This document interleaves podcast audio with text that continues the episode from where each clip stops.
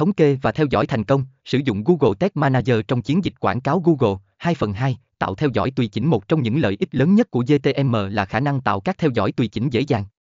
Chúng ta sẽ khám phá cách tạo các thẻ theo dõi cho mục tiêu cụ thể của bạn, từ theo dõi chuyển đổi đến theo dõi các sự kiện quan trọng khác nhau. Bằng cách làm như vậy, bạn có thể hiểu rõ hơn về hành vi của người dùng trên trang web của bạn và đo lường hiệu suất chiến dịch một cách chi tiết. Phần 3, tối ưu hóa chiến dịch và tăng chuyển đổi nếu bạn muốn chiến dịch quảng cáo Google của mình hiệu quả hơn và tối ưu hóa tỷ lệ chuyển đổi, GTM là công cụ bạn cần.